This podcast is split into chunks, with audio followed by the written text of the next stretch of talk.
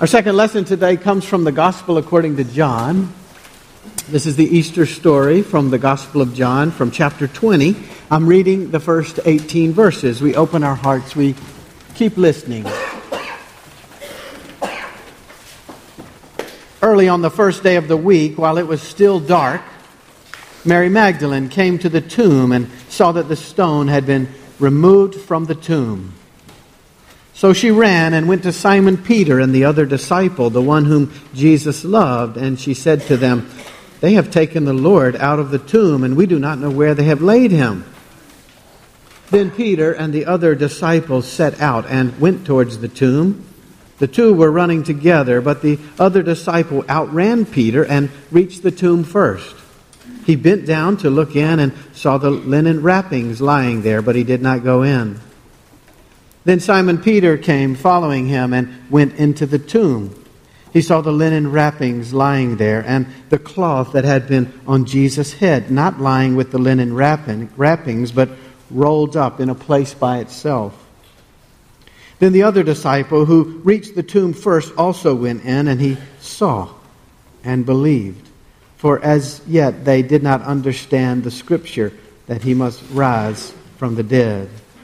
Then the disciples returned to their homes. But Mary stood weeping outside the tomb, and as she wept, she bent over to look into the tomb, and she saw two angels in white sitting where the body of Jesus had been lying, one at the head and the other at the feet. They said to Mary, "Woman, why are you weeping?" She said to them, "They have taken away my Lord, and I do not know where they have laid him." When she had said this, she turned round and saw Jesus standing there, but she did not know that it was Jesus. Jesus said to her, "Woman, why are you weeping? For whom are you looking?" Supposing him to be the gardener, she said to him, "Sir, if you have carried him away, tell me where you have laid him, and I will take him away." Jesus said to her, "Mary." She turned and said to him in Hebrew, "Rabboni," which means teacher.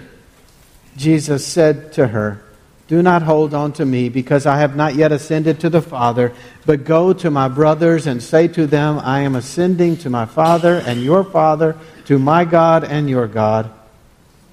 Mary Magdalene went and announced to the disciples, "I have seen the Lord," and she told them that he had said these things to her. Friends, this is the word of the Lord. Thanks be to God. You know, we try to celebrate Easter every Sunday when we gather as God's people. We do. That's what it means to be Christians. We gather every week and celebrate the resurrection of Jesus Christ, our, our Lord. We celebrate God's presence among us. We celebrate God's victory over evil and death. And we try to do this every week.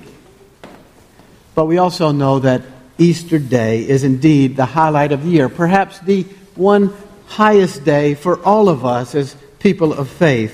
And today, today all across the globe, all around in languages that we can't even imagine, people are saying, "Christ is risen." In grass huts and in towering cathedrals, in prison chapels and in storefront churches, the message is the same. It's, this is Easter, and we celebrate this truth. So you might be thinking that with all this going on and this happening all around the world and flowers and banners and music and choir, that this is the greatest day to be a preacher, right? You might be thinking that. But I have a confession to make. While I love being a preacher and while I love being your preacher on this day, here's my honest confession. This may be the hardest day to be a preacher, because everyone knows what's going to be said. Today in music and in prayers, in affirmations and in sermon, in all the symbols around us, it's about the resurrection of Jesus. And ostensibly, everybody knows how the story goes. Christ is risen. Christ is risen indeed. So here's what I want to do today. I want to move from what of the Easter message to the why of the Easter message. Why? Why, after two thousand years, do bright, well-educated people still proclaim the news as so wonderful and true and pertinent for our lives? Why would we strive to become people who indeed live out the resurrection? Why might this Easter story move us and move our world closer to what God would have us be and do? Why does this news, this resurrection news, why does it really matter to you and to me and to the world today? Well, the first thing to say about this why has not to do with what happened on that Easter morning when Mary went to the tomb, but what was happening on the first morning ever. Our Christian faith says that life is not an accident. Our Christian faith affirms that in and under and through all things, our lives and everything about the world, God offers direction and purpose and meaning. Well, in these modern days, we know a lot about the universe that we live in. Physicists tend to agree that the universe came into being about fifteen billion years ago. That's a long time ago. fifteen billion years. It came into being with a big bang of hot soup of quarks and gluons and leptons. And in that amazing beginning long ago, within the first millisecond, the first millisecond of that big bang, there has always been an amazing symmetry, an amazing balance between gravity, the primary force at work, and the expansive nature of the universe. This balance, this symmetry have kept the universe from exploding outward too far and also from imploding inward on itself. Theologian and physicist John Polkinghorne reminds us that had the formulas been off just a tiny, tiny fraction, there's no way that the universe would have emerged or evolved as it did. So we could talk a great deal about when these things happened or what followed what in the sequence, but the real important question is the who. None of this makes sense without a creator. Something does not emerge out of nothing. The universe and human life is not an accident, not a chance event, but the result of God's gracious act of creation. It all depends on and it all begins with the living God. That means that in and through and under our lives, the world has a purpose. And our lives have a purpose that are grounded, rooted in God, the creator of all. You heard the opening words of the Bible read a moment ago. In the beginning, God. Second, if life comes from God, if life originates in God and is grounded in God, life intends then to go in a certain direction. Life has a certain focus to it. We cannot just live however we want, doing what we want. We are created, we are called to live a certain way.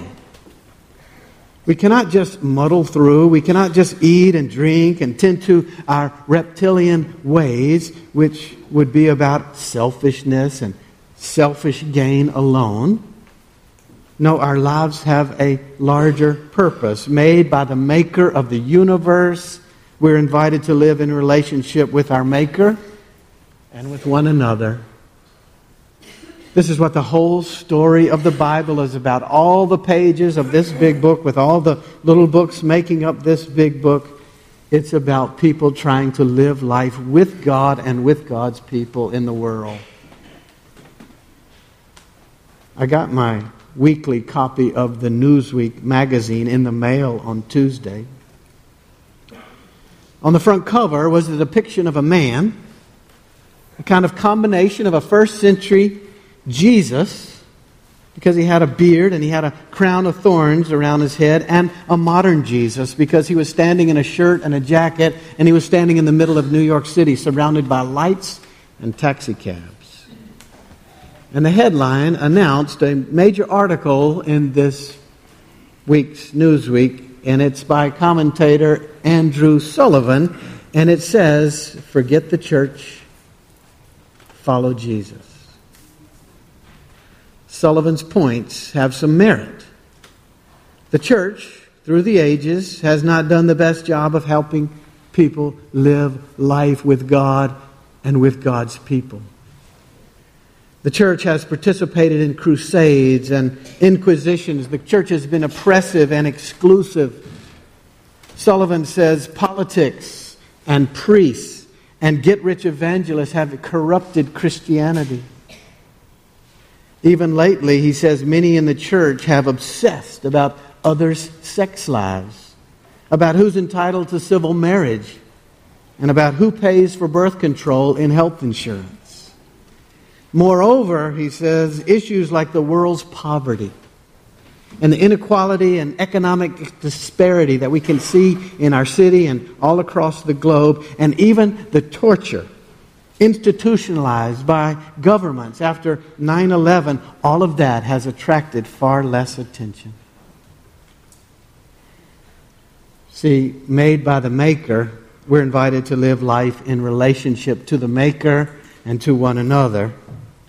And this is really what the whole Bible is about, and how often, how often we get it wrong, chasing after other things, following our own intentions, getting lost in politics and power grabs and poor choices about what's important to God and what's important living as God's people.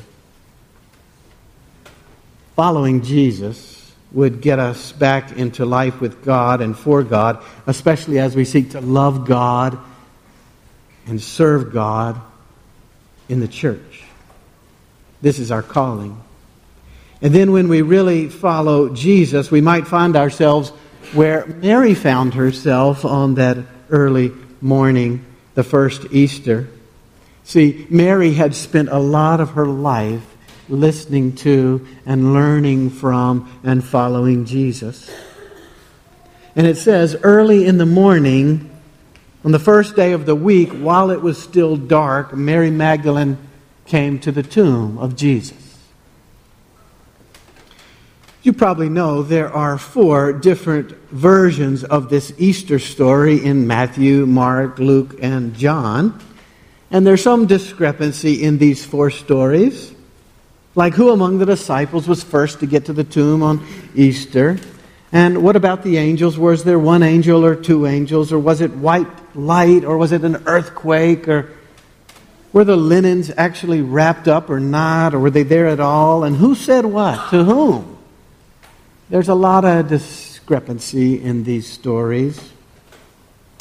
We tend to say these details are not the essential elements. The essential point remains consistent in all four stories. God raised Jesus from the dead. The tomb was empty. And Jesus appeared to his followers after his death in a form that could be seen and heard and touched. That's the essential Easter message. But the story starts where we often find ourselves. It says, Mary stood weeping, weeping outside the tomb. As she wept, she bent over to look into the tomb, it says, and she saw two angels in white sitting where the body of Jesus had been lying. And the angels asked Mary, "Woman, why are you weeping?" We can answer that question, I think. Why was she weeping? I think she was weeping because this one whom she loved and followed was now gone. She was weeping because he was gentle and full of love, and they hung him on a cross. She was weeping because Jesus treated Mary with respect and grace. And they pierced his hands with nails and his feet with nails, which pierced her heart. She was weeping because his teachings pointed away to God a way that made sense, a way that wasn't superstitious, a way that wasn't mean-spirited or wasn't shallow. His teachings and life brought wholeness to her and to those whom she knew. Most of you know something about this weeping. You do. I do. When our eyes are full of tears, we don't see very well, and we don't think very clearly. And as this scene unfolds, Jesus himself appeared behind Mary and asked again, "Woman, why are you weeping?" Supposing him to be the gardener, because her vision was clouded by her tears and her heart was broken by what had happened, Mary's frustration seems to be coming out. "Sir, if you have carried him away, tell me where he is and I'll take him." All she wanted to do was care for her beloved friend. She was not thinking about faith. She was not thinking about life, really. She knew too well about brutality and death. It had come really close to her. All she wanted was to wash his limbs. All she wanted was to comb his hair. All she wanted was to rub some ointment on his skin. And all of this would make her feel just a little bit better. It was all an activity of her grief. But look what happened. Look at what happened. In a voice that Mary thought was gone forever, and in a tone that Mary thought she would never hear again, Jesus said, "Mary." And in that moment, everything changed. Everything shifted. The brutality and the killing of Good Friday had not finally killed Jesus. The evil and the meanness and the mocking crowds yelling, "Crucify him," and the guards dividing up his clothes, that did not prevail. The really stinging pain of death, it does not hold. And look what happened to Mary.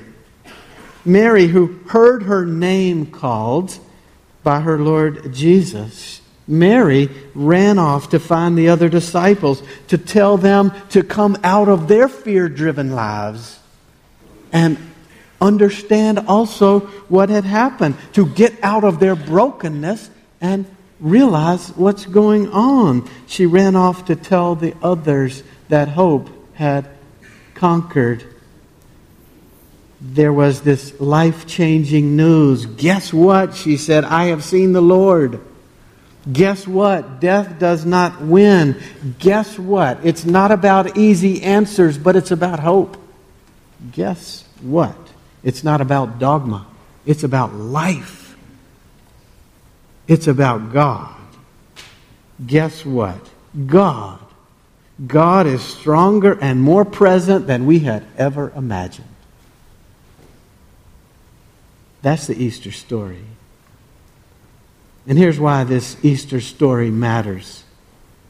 Here's why it's really important for you and me today, for this week and this season and this church and this city and this life of ours. When you find yourself weeping and you can't see very well, or you can't think very clearly, God is calling your name in a voice that you've heard before, and in a tone that you know deep in your heart comforts you and redirects your life. That voice says loss and pain may be part of life, but they don't have the last word. That voice says evil and destructive forces can be powerful, but they don't get the final say. That voice says broken and brokenness and brutality may come your way and my way and our way together. And it may be something about regrets that we carry around, or it may be something about sleepless nights that nag at us, or it may be about our loves or our lost loves or about our children or something else. But in all of this, the message is this hurt, this pain may feel overwhelming and overbearing at times, but through our tears, like Mary, we are given a glimpse of new reality. Life is about more than loss. Death does not win. Cancer does not claim us or our loved ones finally. Indeed, nothing can separate us from God's love in Christ Jesus our Lord. See, the one who creates the world also redeems the world and all things about the world, including our lives. The one who gives us life in the beginning of time also gives us life in the resurrection of Jesus. And this Easter news intends to alter our lives forever, how we live, how we love, and how we serve.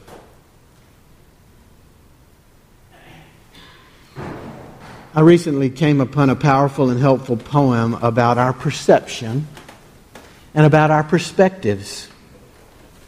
For me, this speaks not only about the what of Easter, but the why of Easter, why it's important, why we can live and love in this Easter message. Listen, these words come from Scottish theologian and poet John Bell.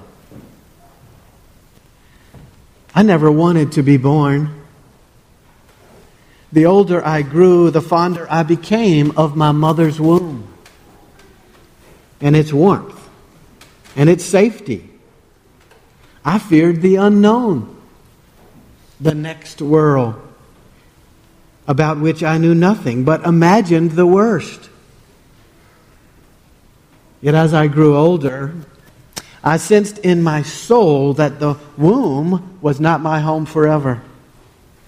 Though I did not know when, I felt sure that one day I would disappear through the door which had yet to be opened and confront the unknown of which I was so afraid. And then it happened. In blood and tears and pain, it happened.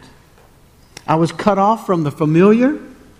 I left my life behind and discovered not darkness but light, not hostility but love, not eternal separation but hands that wanted to hold me. I never wanted to be born. I don't want to die. The older I grow, the fonder I become of this world and its warmth and its safety. I fear the unknown, the next world, about which I know nothing but imagine the worst. Yet as I grow older, I sense in my soul that this world is not my home forever. Though I do not know when, I feel that one day I will disappear through a door which has yet to be opened. Perhaps having come so safely through the first door, I should not fear so hopelessly the second. Friends, Christ is risen. Christ is risen indeed. And in this Easter news, we live. Indeed, this Easter news wants to alter forever how we live and how we love and how we serve. How will you live this Easter news? Who will you tell? Christ is risen indeed. Alleluia. Amen. Let us pray. We believe, O God, help our unbelief and fill us with hope and love and service following Jesus Christ our Lord. Amen.